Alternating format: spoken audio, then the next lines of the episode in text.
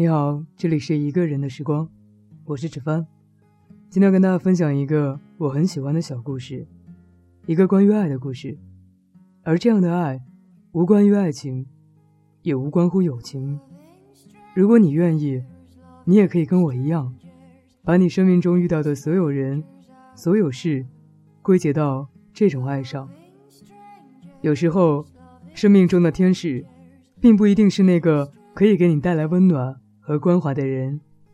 那些让你看到黑暗、伤害，甚至令你讨厌的人，以不同的形象出现在我们的世界里，只是为了帮助我们成为更好的自己。生命中的天使，送给你。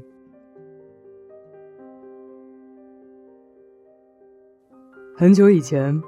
有两个小灵魂，他们是最知心的朋友，每天形影不离。有一天，一个小灵魂要转世为人，其他小灵魂都来送他。上帝问：“你还有什么愿望吗？”小灵魂说：“我希望拥有一个天使，帮助我成为最美好的生命。”上帝想了想。说：“成为一个最美好的生命，最有难度的，就是学会宽恕。你们有谁愿意成为帮助他学习宽恕的天使呢？”他的朋友站出来说：“我可以到你的生命里，做一些恶事，来让你宽恕。为什么你要那样做？”小灵魂问：“你是如此完美。”有什么理由让你到我的生命里，让自己变得沉重和阴暗呢？很简单，因为我爱你，我是你的兄弟。他的朋友说：“你也为我做过同样的事，你不记得了吗？我们曾经一起经历了一切，我们都当过男人和女人，好人和坏人，受害者和迫害者。”我们彼此将最完美的机会带给对方，表达和体验我们真正的自己。友好的灵魂进一步解释说：“所以，我会来到你下一次的生命中扮演坏蛋，我会做一些真正可怕的事，你就可以体验到什么是宽恕。你为我付出那么多，我能为你做什么呢？”小灵魂又问。